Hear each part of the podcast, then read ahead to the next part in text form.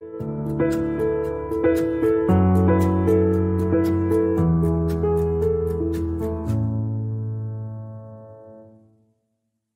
刚刚讲了一个很重要的事情，我有点懂了，因为确实我所有在学舞的朋友们都认为痛苦是本来就该有的事情，他们没有一个人觉得痛苦有什么了不起，就是不像我们这些人就会一痛苦就就哭天喊地，就觉得要死这样，他们就会觉得说，哎，这不就是这样吗？你要做到这个动作，你就得这么痛啊，那间接就造成了他们好像对于一些我们认为很难忍受的事情。他们都理所当然的接受，他们就会说这不可以吃。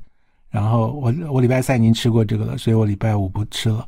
你们继续聊天，我要去睡觉了。什么？他们就每件事情好像照他们的节奏走，是这个样子的吗？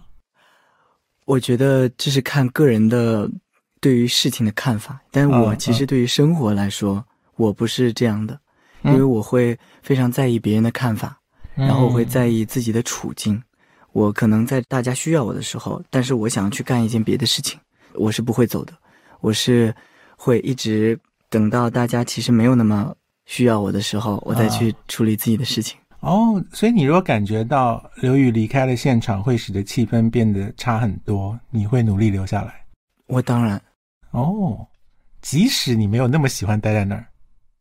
当然，因为我是一个怕尴尬也怕别人尴尬的人。啊，嗯，怕别人尴尬，所以如果有人很称赞你，然后就讲了一堆很好听的话，然后接下来提出了一个你不太情愿的要求，你也会答应。对，但是现在哦，我觉得我有成长哎，就是我现在开始慢慢懂得怎么样去拒绝别人。是 是，对，嗯，我之前是一个，不管是我经纪人还是我身边的朋友，都觉得我是一个怎么样都不会去拒绝别人的一个人。哇。你是勉励自己做到不要拒绝别人吗？对，我是希望自己不要去拒绝别人，因为我觉得拒绝别人，别人会对我的印象不好。嗯，你希望别人都喜欢你？对。可是你摆明了你就是你们学校的明星啊，所以应该就是很多人喜欢你吧？没有，就是也有人不喜欢我的。我看的也很开，就是嗯，肯定会有人不喜欢你，也有很多人喜欢你。所以觉得这个世界就是不可能做到所有人都喜欢你。这很简单嘛，就是很多人喜欢你，可是当中有一些人是那些人喜欢的，那那些人喜欢的人呢，喜欢了你不喜欢他们，他们在这又讨厌你啊，就是你抢走了他们被喜欢的机会，这个是很值得被讨厌的事情啊，这没办法了。那你你会被你旁边的朋友抱怨说你这个人太准确了，就是你给自己的方向，你就要真的要去进行，就是很多人可能是散漫的，就是讲讲就说哎呀没关系了，再说吧，就就算了。那你是很认真的吗？我会认真，但是你要看和朋友的相处的状态。你永远以一个特别认真的对于未来畅想跟他们接触的时候，他们会觉得你这个人非常的古板，非常的没意思。嗯，那你有时候也去跟他们聊天的时候，也想想，哎，我其实我也做了什么什么什么，我也放松了，让他们觉得，哎，其实你也是一个没有那么古板的人，不是完全上进的人。对，有有的时候会偷懒的人，嗯，对，所以你很妙哎，你是怕你太上进会给别人压力，还是你又是那一个想要别人喜欢你，所以不想表现的太压迫人的那个人？哦，我觉得都有，这两个方面都有。嗯，对。然后你就算很努力，有的时候你就自己藏在口袋里面努力，就你不一定要让别人知道，是这种吗？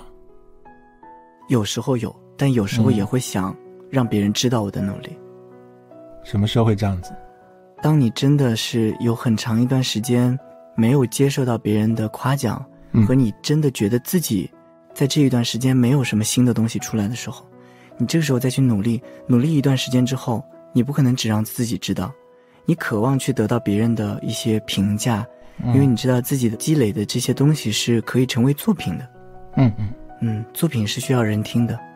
对，所以你现在讲的这个事情是。如果出于舞蹈的立场的话，你只要练成了很厉害的舞的动作，你一表现出来，应该就是大家会立刻看见呐。没有人可能假装把眼睛转开说这没什么，对吧？对，其实舞蹈是非常直接的视觉就能看到。嗯，可是会不会也有别的努力，是你很了不起的展现出来，以为别人会称赞，结果没什么反应的那种？有吧？你知道，我是一个对唱歌要求还蛮高的人，然后我自己一直训练声乐，然后其实一直就在自己听歌的时候就想，哇，他们唱的好好，那我要练，我要练成像他们一样，然后就觉得自己练一练就能唱成和他们那样，然后。哎，突然自己开始练习，练习完了之后唱给别人听，别人就说：“嗯，还可以吧。”就你渴望听到别人哇，你怎么进步这么多？你唱歌现在变得这么好了。我始终没有听到这样的评价，但是我一直 渴望听到这样的评价。有啊，不要担心，我们在 KTV 常常都有朋友唱到声嘶力竭、陶醉的要命，然后我们在旁边吃泡面，完全没有在理他，就是他想象中他好棒，结果我们没有正确的反应给他。可是你，你现在应该已经得到了你满意的够多人的反应吧？对，现在确实有非常多的人就在称赞我。这样子你 OK 了吗？就是会觉得说，嗯，做到了。没有，没有，没有，没有。他们对于你的夸赞是对于现阶段的啊，但是这个夸赞它其实坚持不了多久。嗯，你要一直给他们带来新的作品、新的舞台，这样他们才会一直夸你。哇，这个想法是谁给你的？很多人被夸了就觉得我安全了，就是我就已经得到大家的喜欢了。不不不，因为我喜欢的夸赞是一直的，就我希望他们可以一直夸我。对对，嗯，因为我是一个特别注重这个数字的人哦，因为现在是数字生活，数字给你带来的冲击力是非常直接的。嗯嗯，你会永远知道你在什么时候上升，什么时候下降。嗯，所以。你在下降的时候，并不是说那些人去喜欢别人了，是他们觉得你没有新的东西了。嗯，所以我觉得这个很重要。你现在听到的是十二扇窗，康永今天邀请到的客人是 Into One 刘宇。我在跟刘宇聊一件事情，就是人对自己的生活的想象力。刘宇刚刚讲到一个事情，说他喜欢持续的被夸奖这件事情，我可以想象那个感觉，因为你知道有些人。刚开始是被当成是天才，然后大家就说：“哇，你是天才，你真的让人叹为观止。”就有这些称赞。然后过了一年后，他看到你就只说：“说哎呀，你看起来气色很好，就是你很健康。” 这就完蛋了，就是 就我我怎么会从天才变成气色很好这件事情？所以你希望别人过一年看到刘宇，还是说说哇，惊为天人，就是叹为观止？如果他们能可以这样说的话，那是最好的一件事情，因为那样的感觉太爽了。Into One 刘宇作为一个现在这么受欢迎的偶像，同时他也会被人家嗯观察一下，就是这个人做了偶像以后有没有给自己很多的束缚，把自己给绑住了。对啊，所谓的偶像包袱当中，包括比方说。谈感情的时候的态度啦，或者是平常出外时候的妆容啊，全部都在讨论的范围之内。如果偶像包袱非常重的人是十分满分，然后完全没有偶像包袱是零分的话，你觉得你的偶像包袱大概在几分？我觉得目前的状态我应该是八分，但是我很想达到十分。我太喜欢偶像包袱了。请说。真的，我觉得偶像包袱对于我来说。我在偶像这个行业待一天，我对于偶像包袱就会重一分，因为每个人对于偶像包袱的理解不同。我觉得大家对于偶像包袱理解也没有错，但是对于我来说，偶像包袱是对于这个职业的尊重。你不管是外出还是做一些什么事情，录节目、唱歌，你时时刻刻保持你美好的状态，嗯，你给大家看到是好的东西，嗯，我觉得这是对于一个偶像来说非常。幸福的事情，嗯，因为你尽可能的去避免大家对你的批评，大家对你的一些不好的言论，那是一件好的事情，嗯，为什么要做出一些事情让大家觉得你不好呢？嗯，我觉得时时刻刻保持自己完美的状态，嗯，也会让自己觉得很厉害呀。是是，但虽然有时候偶像包袱其实是蛮累的，就是我我自己在保持自己有偶像包袱的时候，我也会觉得自己。还蛮累的，但是，嗯，那怎么说？从小都累到大了，自己在享受累，就觉得累其实没有什么。对于我来说，偶像确实是需要有一定的包袱的。嗯嗯，同意。因为我们刚刚跟刘宇聊天的时候，刘宇也讲到说，你如果你是跟自己的朋友相处的话，嗯，你就会显露出你比较放心的显露出你可能有散漫的那一面，或者是放松的那一面。可是粉丝对于偶像的期待，不是朋友对朋友的期待，不一样啊。所以，如果粉丝希望他们的偶像是完美的，那这个偶像愿意为他的粉丝这样子付出的话，我觉得他们就互相得到他们所期待的东西，这个很重要。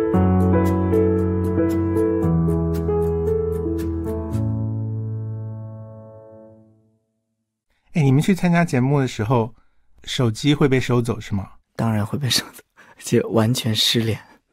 可是你应该就是成长于一个你觉得手机就是出生就有的东西吧？嗯，小时候其实也不太记得清楚，反正从我记事开始，手机就一直陪着我成长。所以你人生中手机被收走最久的是参加节目这段时间吗？对，就之前好像没有被收过手机。嗯。你这样跟手机分开了多久？四个月哦。认真，周末可以发回来嘛？对不对？当然不行，就是完全不知道外面发生了什么。四个月当中不让你用手机啊？对啊。天哪！所以那个本来对手机的依赖怎么办呢？一开始真的很不习惯。一开始的时候，我们还没有进入到节目组准备的宿舍当中，我们是在一个酒店里面，但是手机是被收掉了。然后呢？每天就是你知道，打开电视看那重复的几个节目，对。然后呢，无聊的时候就开始吃东西，然后开始琢磨，开始自己洗衣服，自己研究怎么去弄头发，就感觉多出很多时间。我问你啊，没有手机以后，真的有增加人与人之间的沟通的能力吗？有吗？我觉得在一开始的时候，一点都没有增加人与人之间沟通的能力。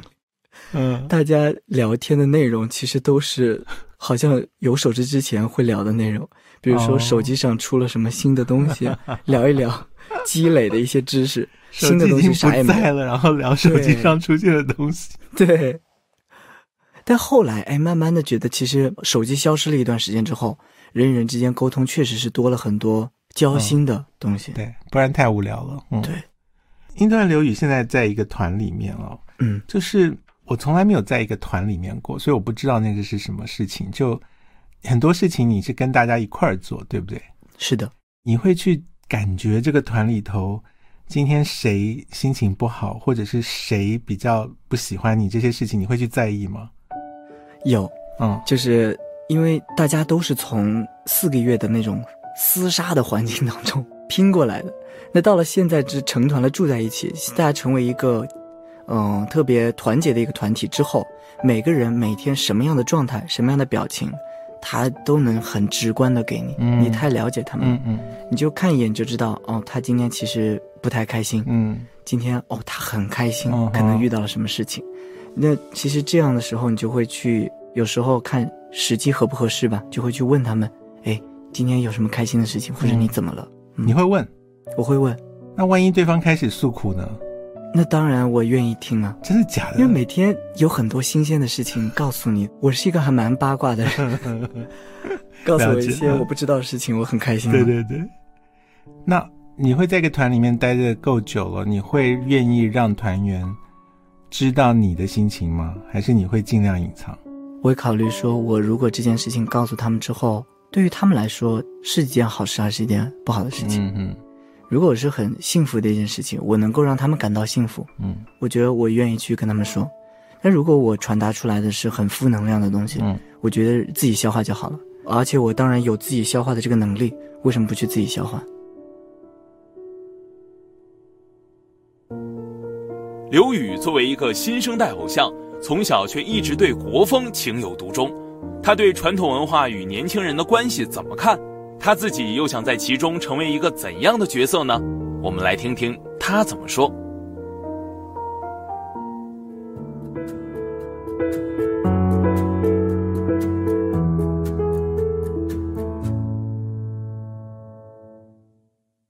刘宇，我问一下，那个学传统舞蹈的时候，会不会有人听到这样的声音，说你在学这个东西，并不是目前社会上最热门的？东西就是你如果跳街舞或者是呃流行歌曲，可能大家比较容易注意到。那这个舞蹈会不会比较冷僻一点？你从小有听过这样子的提醒吗？有，大家对于传统舞蹈的认知并不是那么普遍，就是大家可能对于这个舞蹈来说，学这种风格舞蹈的人，基本上都是女生，嗯，男生可能会很少，嗯，而且他们对于女生跳这种舞蹈，其实也看的不是很多，嗯，相对于流行舞蹈来说，其实。他们的受众群体太小了，嗯，所以我很容易就能听到这样的声音。但是我我在享受这个过程，我不觉得他是在迎合大家的口味，嗯嗯，我是在迎合我自己喜欢的东西。这并不是说你被这样提醒的时候，你心里面就会想说说，嗯，如果我要做一个广泛的受欢迎的明星的话，我应该选考虑一下别的路。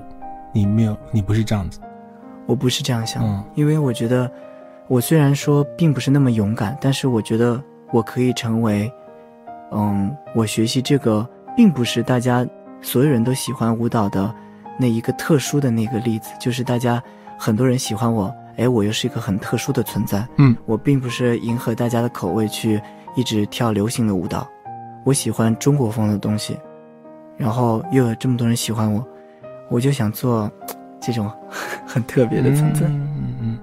你从来没有遇过你表演传统舞蹈的时候，别人没有什么兴趣观赏的这种状况，好像没有遇到过。太好了，嗯。嗯，所以你只要表演的时候，都有人很想看，这是表演者最幸福的事啊，就是很幸福。对，你怎么会运气这么好？我遇过的所有艺人，就是很多歌手，他们刚开始唱的时候，底下没人听啊，就是底下的人吃牛排吃牛排。喝红酒的喝红酒的也有哎，你没有碰过底下的人不理你的状况？没有，这很幸运，一次都没有。我每一次上台都会收到掌声哦。从小就这样？对，我们从小就是学习一个舞蹈就会搬上舞台表演嘛。嗯，那台下坐的不管是观众，他们其实对于专业舞蹈来说，他们其实能够看到。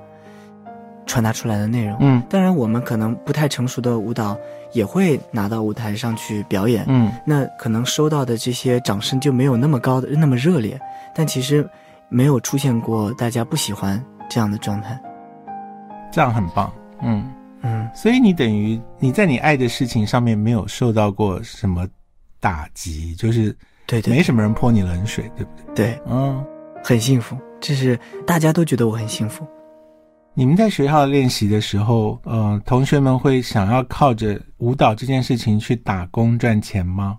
啊，有的，可以吗？这是非常普遍的现象。可是传统舞蹈跟其他舞蹈比起来，比较容易找到机会，还是比较少。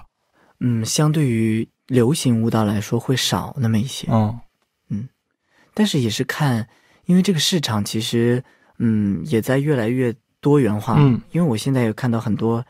人喜欢传统舞蹈，哎，搬上舞台上，然后结合流行舞蹈的一种呈现，嗯，我觉得很好的一些。在我们当时，其实很多时候就是跳一些特别喜庆的舞蹈，一些比如说一个什么店开业了，嗯，然后当时收获到一些报仇的时候也很开心。你也参加吗？我参加，我参加的。那你们好几位同学一起去表演，那一起拿到的酬劳分开来以后会不会很少？呃，我记得我第一次是一百五十。块，你分到的，对我分到的一百五十块，嗯，前后要做多久时间？排练两天，演出一天，大概就三天的时间，嗯嗯。所以你当时是觉得好玩吗？还是你就认真想要赚这个钱？因为当时没有经济收入，就除了家长们会给我们每个月生活费，其实更多的嗯收入都是我们自己通过商演来获得的。然后呢？发现哎，商演这个其实越做对自己的锻炼反而还会增加，因为你舞台上的越来越多，你就会越来越熟悉舞台。你有时候在台上会发现一些突发状况，嗯，哎，你解决了这个突发状况之后，对于你以后的真正的专业的舞台来说，又是一种经验的增加。同样，我还能拿到报酬，又是一件很幸福的事情。万一那时候别人说你跳个流行舞蹈是他们的工作需求，你也能跳吗？我当时很不敢去尝试这个，但是呢，有时候是迫不得已嘛，就是朋友真的是缺人了，嗯，然后又找不到其他人可以跳，那就把我拉过去，然后开始学，嗯，学完之后其实发现哦，自己也是对于其他领域的舞蹈也可以去尝试一下，反而又是一种特别刺激的感觉。我甚至觉得我的流行舞蹈的启蒙都是商演带给我的，是要不然学校接触不到，嗯，对。所以你当时拿到酬劳的时候，你会觉得说我的才华应该要赚到多少钱才符合我的才华的丰富的程度？你会想这件事吗？当然，我当然会想这件事，因为当时你的这个舞蹈啊，其实你要说跟这些真正的职业舞者相比，那真的是差太多了。那这个时候又有一些平台可以去让你通过你现在的能力去赚到一些酬劳，嗯，那我很喜欢这件事情，嗯，因为你知道，通过职业来带给你酬劳，谁不喜欢酬劳？是。对吧？我又是一个对于生活要求质量还蛮高的人。我拿到酬劳之后，我可以给自己买更好的舞蹈的服装，可以给自己买更好的一些吃的喝的，衣服，又是一件更让自己开心的事情。哎，可是你也知道，如果你不是成为了现在的团里头的这样一个偶像型的艺人的话，你可能只是一个，如果单纯的从事传统舞蹈的表演，它所带来的酬劳可能比不上你去做别的事情。那那个时候你就要做选择了，就是你你会想说，我我还要不要继续做这个表演？这个念头有浮现在你脑中过吗？就有的，嗯，有，因为你在专业从事舞蹈的时候，你知道，其实现在很多专业舞蹈学院出来的这些毕业生们，他们在选择职业的时候也都很犹豫，对，因为知道可能我选择这个。职业的舞者养不活我，养不活我的家人，所以他们也会很纠结，到自己到底应该干什么。甚至有些人会后悔说，为什么当初要选择学习舞蹈？嗯，这些都是非常普遍存在的现象。所以我觉得现在也应该更加的向大众去普及舞蹈和传统舞蹈这个行业的竞争压力。我主要觉得是现在市场还不够大。嗯嗯嗯。但我觉得很多人也现在为这个行业去做努力，因为很多越来越多的节目再去尝试做传统的文化，像把传统文化推广给大众，然后也结合现在大家所喜欢的流行。嗯，我觉得这是一件非常好的事情。我觉得未来可能真的会这个行业会变得越来越大，越来越好。是，这是肯定的。我觉得，因为你们扩张了大家对它的认识以后，大家对他的想象力就会增加，然后就会让他有机会。去结合很多本来它不存在的地方，就有有办法发挥它更多能量出来。刘宇刚才提到的这一个传统文化的部分，你在你成长的过程中，你是有感受到传统文化在我们的生活当中所带来的共鸣已经产生了变化，还是你觉得是从你你这一代开始有变化？我觉得是从我这一代开始已经有变化了。因为，嗯，大家对于传统文化之前的印象都是比较古老、比较古板，然后又悠长的，然后又神秘的。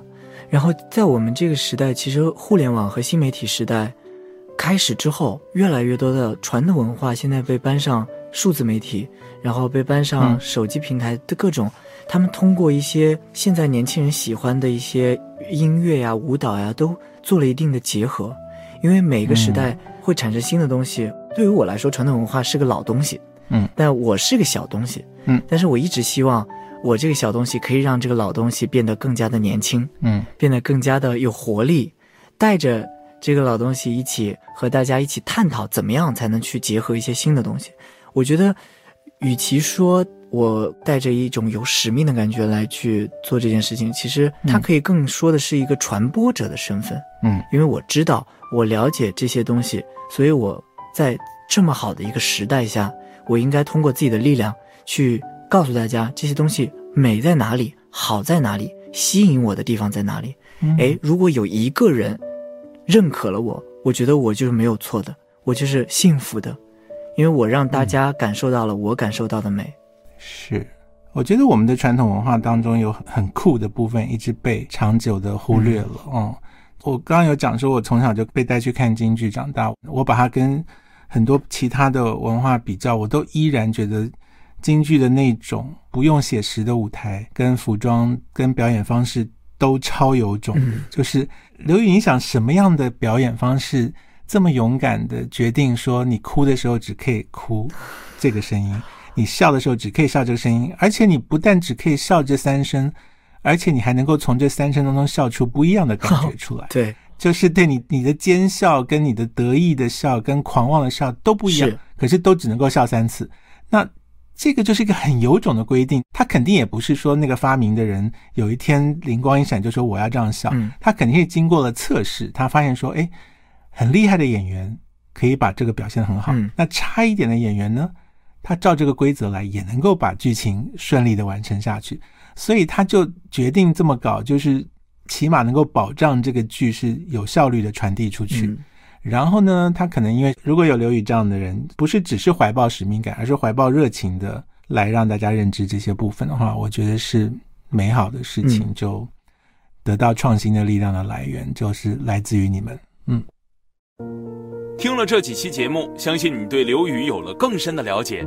下周刘宇和康永哥会回答一些听众的问题，我们下周不见不散。今天所邀请到的是 Into One 刘宇，那。我们在聊的事情当中，包括了一个人从几岁开始会想象他对于自己的人生，然后他为了要迈向这个想象会做哪些事情。那我们现在有一些人会提问，让我们两个人或者其中之一来回答。那刘宇，我们来听一下这些问题哦。嗯，好。我小时候父母离异了，我跟着妈妈过，妈妈对我的要求很严，什么事都要我做到最好。考试考得不好，一定会被她骂；考得好的时候，也得不到她的夸奖。我知道妈妈的心里是爱我的，但有时真的很难达到她的期望，觉得非常难过。我该怎样才能摆脱这苦恼呢？嗯。嗯，好，其实这个现象还蛮多的。嗯，好像每个小朋友都会经过这些事情吧？嗯，所以你会给他什么建议吗？我觉得对于我来说，其实。我希望你能够可以多从妈妈的角度去考虑，嗯，因为妈妈现在成为你生活的一个支撑，她要扮演的角色其实不只是妈妈，嗯哼，她可能扮演你的老师，扮演你的爸爸，甚至是保姆，嗯，她身上有很多的身份，那如果不严格的要求你的话，他其实就没有办法去让你获得成长，嗯，当然这样也是，嗯，对于妈妈也需要去做改变的，我觉得。你可以去多考虑考虑妈妈，但是你同样也要更好的去告诉自己，妈妈这样其实做是没有错误的。嗯哼，当然你你已经知道妈妈是爱你的了，嗯，所以你更好的去调整自己的心理是很重要的一件事情。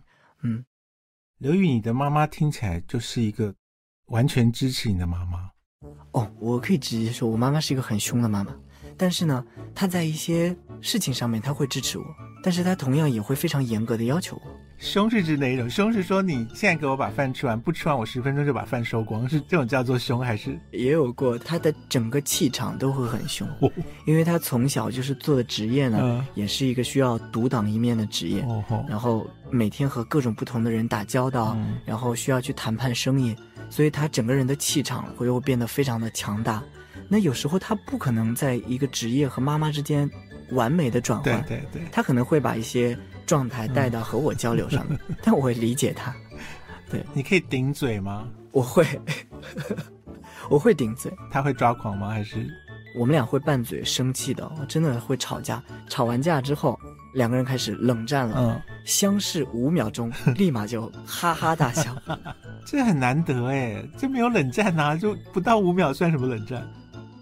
对啊，但是吵架的时候又是那种真的很生气的吵，然后又五秒就好。吵架的时候讲话可以到什么尺度呢？就是可以说你烦死了，可以这样讲吗？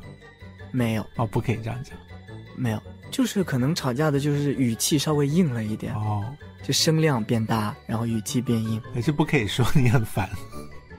对，该说不出口。哦，那还好，那还好，很多妈妈都会被说很烦的啦，所以你还是挺怕你妈的，是不是？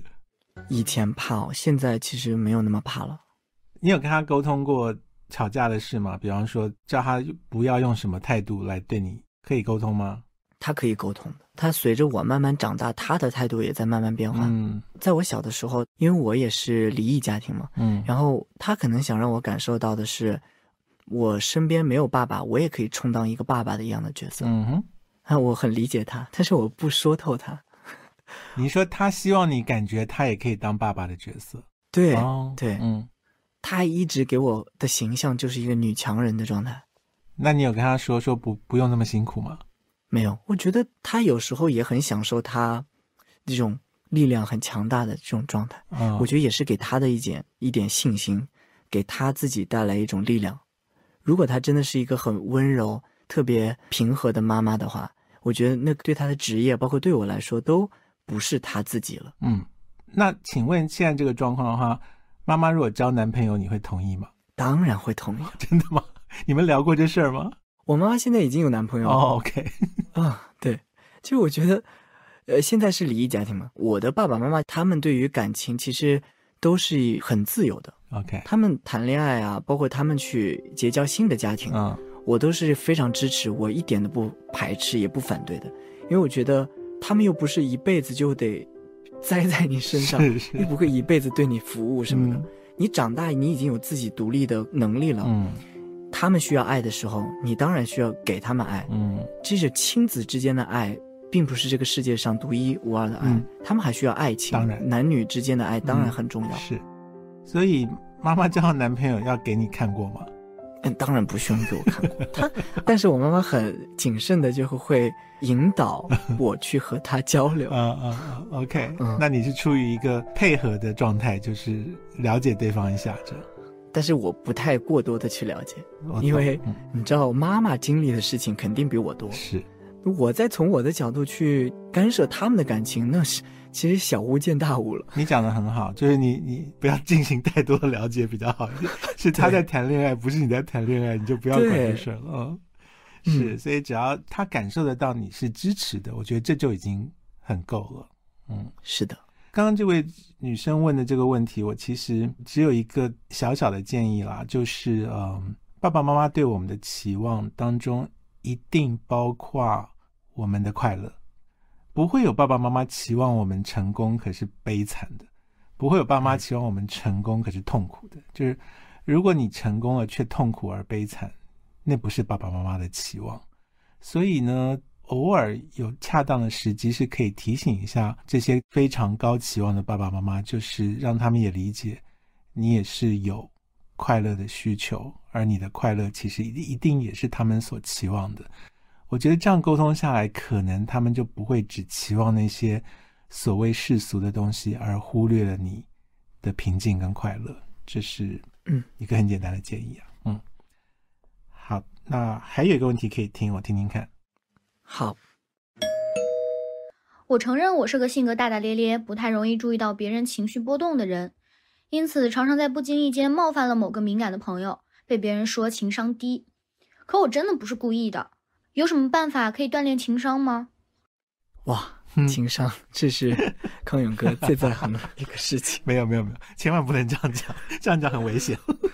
哦，我其实一直也想，就是怎么样去提高自己的情商，嗯因为我很在意别人对我的看法，然后也想要在别人面前做到最好。其实这位朋友说的，我也很嗯想要去做到，因为有时候你真的不知道自己哪一句话就说错了，然后对方就会特别注意、特别敏感。是因为我经历过这样的事情，嗯自己说错一句话，然后某个人会特别的不舒服了，嗯然后我就会觉得哦，好内疚，好内疚。但其实人生总会经历这样的事情，你不可能每一句说出来都是完美的话。你既然已经注意到了，就是别人的情绪波动，那说明你已经感受到了，你人都是有共情的。嗯，你发现了自己这句话嗯说的，嗯，不太正确的时候，哎，你下一次再和他沟通的时候，你就会注意到这个点，其实他是不舒服的。嗯，我觉得人都是在成长当中走过来的，对，只要意识到自己的错误，就会嗯，是一件变好的事情。刘宇超适合回答这一题，因为你就是一个很贴心的人，然后你很在意别人的感觉。可是你你今天跟我聊天，你可能会察觉我 我不是一个那么想要让别人一直都很舒服的人啊。我觉得每个人有每个人的情商，所以刚才这个问题里面有一件事情是，他已经讲了，这是一个敏感的朋友。我们会觉得一个人敏感呢，有的时候就是因为他太容易被冒犯了，就是大大小小的事情，他都容易感觉这是针对我而来的。所以当这件事情发生的时候呢，可能是你这位朋友的情商低，而不是你的情商低啊。就是就是他把自己的规则无限放大到每个人的身上，他不乐意的事情，别人也不能提。那这个当然对他有一个恶有恶报，就是他很容易生气，他很容易不快乐，所以他应该觉得他的情商有问题了。他最好能够改变这个状态，要不然他会活得很辛苦。嗯，他如果发现每一个对别人而言都很贴心的朋友，为什么到他这边就会惹他生气的时候？他不一定是要追究那个朋友，而是要追究一下他自己是不是把标准定得很高，然后要求每个人都听从。所以这是我的一个提醒，就是第一个，你这个朋友可能太容易被冒犯，所以这样子的朋友如果令你痛苦的话，我觉得你不一定要怪在自己的头上。那我想要讲的事情就是，情商其实不是要增加我们活下去的困难的程度，情商是要降低我们。困难的程度，情商要我们活得容易一点啊。嗯，所以如果说情商只是造成我们要无穷无尽的去贴心照顾朋友的情绪的话，我们会累死的。嗯，情商应该是让我们辨认一下每个人跟每个人之间的分界点在哪里。就是我今天跟刘宇聊天的时候，我们两个会有个界限。当我想要超过一点那个界限，我会在前面先提醒他说我要问一个超过我该问的问题，然后你如果不高兴的话，你可以立刻。不要回答，或者是我会讲这些话，因为我知道我们的界限在哪里。然后我希望这个界限是刘宇也知道我尊重这条界限的。那主持人的乐趣就是时不时跨过那个界限，一点点去招惹对方。可是还是希望能够，就是刘宇所说，你你喜欢的八卦就是这样得来的。就是我们得时不时的做这件事情。那所以刚刚这个。提问的人，我也觉得你跟你的朋友应该要有一个界限在。他如果有界限在，他把界限划清楚了，你就不要去踩那条线就好了。可是如果有一个人始终都不画出这条界限，他就不能怪人家老是踩到，因为他可能把界限画的很大很大，每个人经过都会踩到，那就这个朋友就是让你很吃力。所以，呃，不要不断的要求自己服务别人，你要知道。情商是服务你自己的，不是让你服务别人的。这这是我的建议。我我希望包括刘宇在内，我们大家都可以活得对自己好一点，然后不要那么多要求我们自己。好，我们再听一题，最后一题来。嗯，好。我已经是第五十九次发誓要减肥了，可是不吃米饭我真的很饿。食量真的是可以通过后天锻炼慢慢减少的吗？我也在坚持运动啊，可是没有变瘦，我只是成为了一个健康的胖子。唉，到底怎样才会瘦一点啊？我真的很想穿那些好看的小裙子。说到减肥这个问题，也是 问我是白问的，问刘宇吧。这位朋友说的也是我的困惑。对于我来说，我现在跟我的队友们也都说，哇，我今天要开始减肥，我明天要减肥，我，我前几天都说了我要减肥，他们也会这样跟我说。那其实不吃米饭真的很饿，然后食量。会慢慢变少，这个其实有一个说法是食量确实是可以慢慢变少，但是你要以一个健康和科学的方式来让你的食量慢慢变少。嗯嗯，你如果说你一个不健康的方式来让自己食量变少，有一天你就会突然反弹。嗯嗯，你会把之前的工作全部都作废。嗯，那我觉得你很想穿那些很好看的小裙子是一件非常好的事情，因为每个人对于美都有追求，我也很想穿。非常好看的衣服，嗯，有时候我的身材甚至也穿不了那些，嗯，我喜欢穿的衣服，那我们我就要去为之努力，就看你的目标到底明不明确，你的方法正不正确，嗯，你要在一个正确的方法里面有一个好的心态，嗯，有一个很明确的目标去减肥，这才是一件非常重要的事情。同样，还有一个很重要的问题就是你要开心，嗯，虽然我知道减肥的时候肯定不开心，但是你可以找一些开心的事情让自己开心，对对。健康的小胖子听起来已经很令人羡慕了，就是 起码有健康在。嗯，对我完全没有资格回答这一题。我还是有很多想要穿的好看的小裙子，可是 我已经只能够回味我曾经穿过的一些小裙子就好了，就以此为自己堕落的一个借口。那可是刚刚刘宇讲的很对，就是你在开心跟瘦之间的选择的话呢，就是。我当然见过一些靠着意志力瘦着而依然保持瘦的人，那可是他们也有可能不太开心，所以呢，对，嗯，我不知道这两者怎么选择，也就是你瘦真的很漂亮，然后真的可以穿很多漂亮的衣服，可是你的不快乐，同时也会让身边的人可能远离你或者害怕你，这是一个取舍。就是刘宇讲的很重要，就是开心很重要，嗯就是如果你瘦着却不快乐的话，别人是会感觉得到那个惨淡的气息的，就是。所以要取舍一下，我觉得就瘦一阵胖一阵吧，就是对呀不能一直瘦着，一直瘦着，然后一直不开心。我觉得还不如你就有的时候开心而胖胖的，有时候瘦下来。对啊，嗯，可是刘宇是专业表演人士，所以你的经纪人是不会同意你偶尔胖胖 这件事情的。嗯每个人职业都不一样。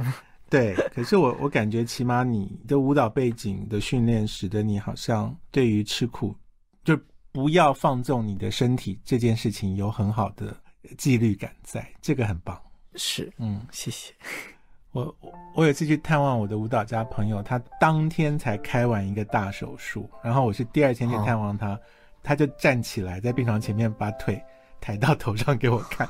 他说，就是舞者会比较注意自己身体的状况，然后会检查他。嗯，他说，你们一般人就是不没有每一秒在体会你的身体是什么状态，跳舞的人必须一直体会自己的身体是什么状态，所以他发现自己没有像医生所预测的会那么虚弱的时候，他就比较敢动自己的身体。嗯，你知道，我们平常人开完是刀，我们就觉得医生叫我们躺好不要动，我们就乖乖躺好完全不动。可是他就会觉得说，对嗯，让我动动看，哎，就一动脚可以抬，他就抬了，就这样。所以，嗯，我觉得学舞蹈的人真的对自己的身体态度不一样。了解，我会努力的。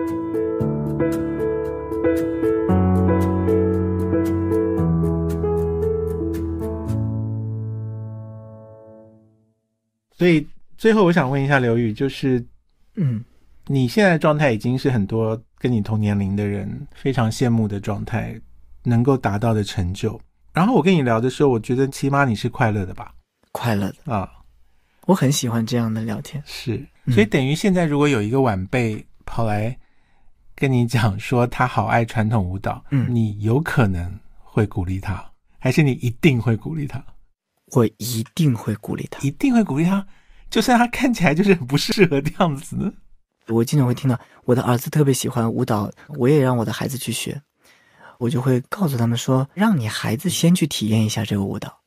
我希望他们感受到舞蹈的美了之后，他们是真的内心的感受到的美的，享受的这种人。你真的太贴心了，真的，要不然你真的不知道害了多少儿子，就是莫名其妙被妈妈送去学这个舞。对，真的很重要。那个小孩自己像你所说的，他做这件事情的时候不感觉时间流逝，那才是他嗯爱的事情啊。要不然，嗯，很多父母靠着自己是家长的时候，硬让小孩学一个他痛苦的事，其实到几岁他终究会抛下这个东西，觉得留下了一个痛苦的回忆的。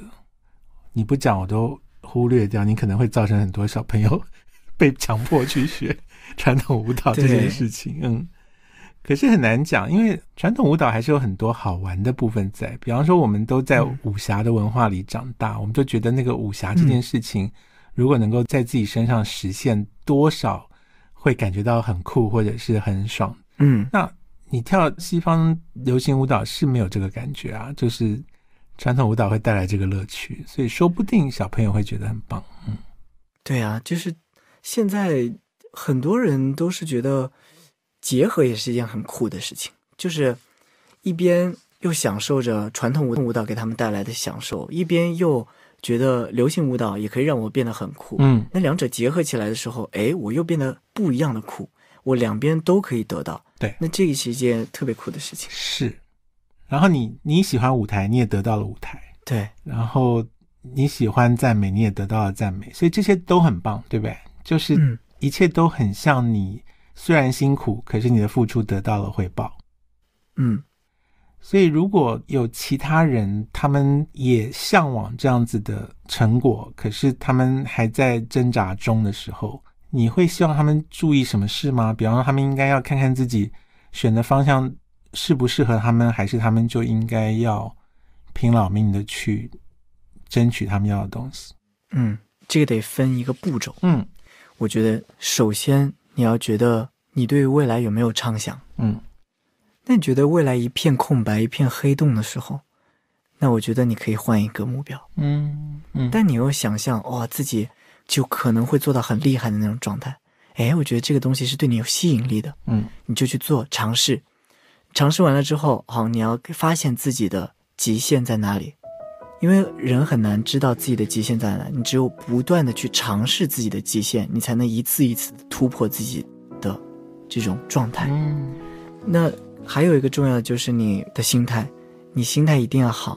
虽然说正能量是一个非常普遍的词，但是它也是一个强心剂，可以打在你的心里。嗯，因为做的一切，不管是做什么事情，最重要的就是行动，行动其实很重要。你光凭脑子想，其实是做不出来什么成绩。你只有行动，才可以达到目标。太棒了，真的。很多人说他有方向，可是他一步都没有跨出去，那个方向就废了。就是那不是一个方向，因为你一步都没有迈出去的时候，其实你根本谈不上你有方向的。跨出第一步，方向就会出现了。嗯。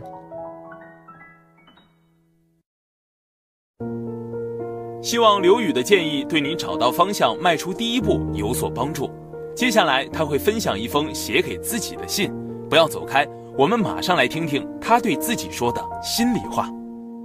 那如同十二扇窗之前所参加的嘉宾，今天的 Into One 刘宇他也会写一封信给平行时空的自己。我们等一下来听刘宇写给自己的这封信。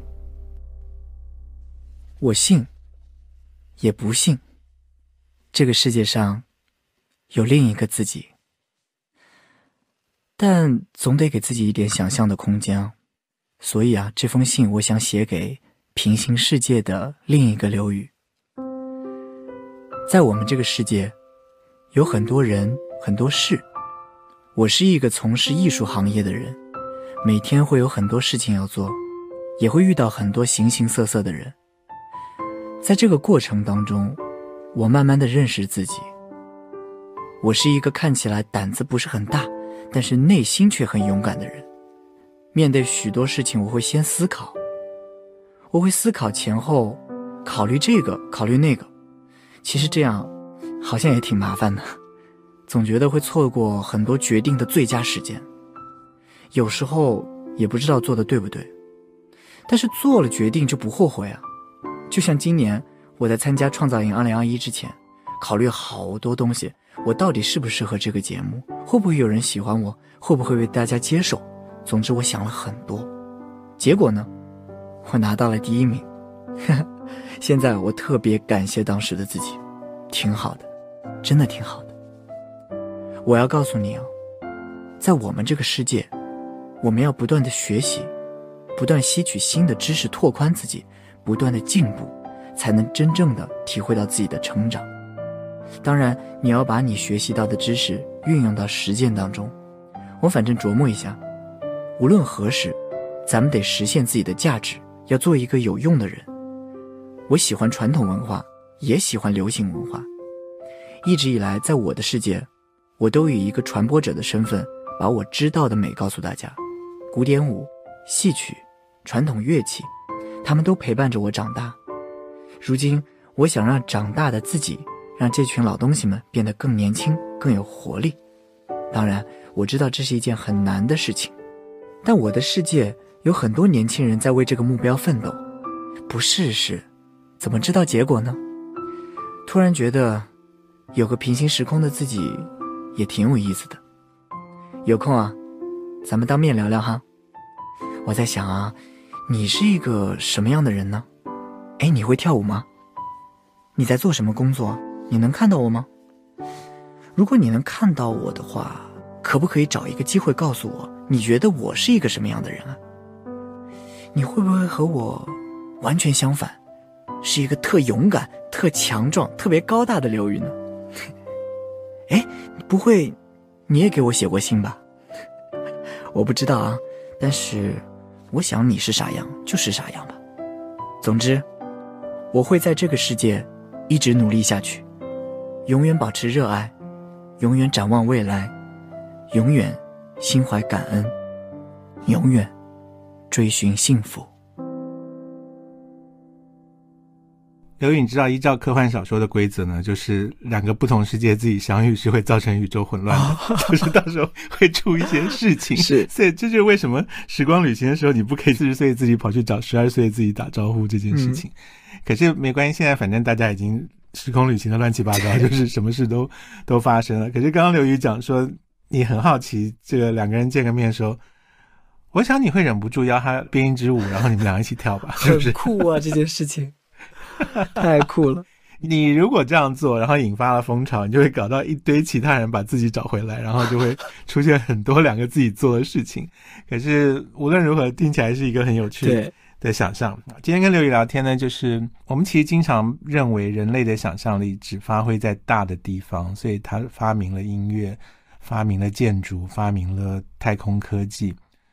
可是永远不要忽略这个想象力，也要发展在我们自己的小生活里面。就是要想象你的未来，然后想象两年后的你、四年后的你、十年后的你。